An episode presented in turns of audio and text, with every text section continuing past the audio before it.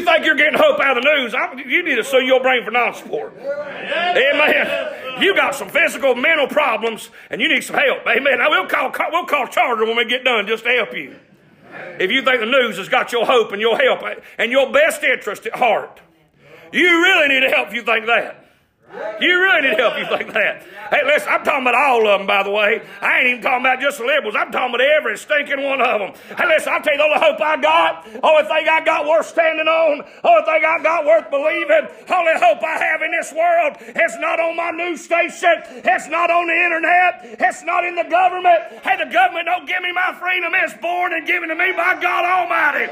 All that Constitution does is let us know how He's given certain inalienable rights by our Creator. Creator, God gave rights. Amen. God gave rights.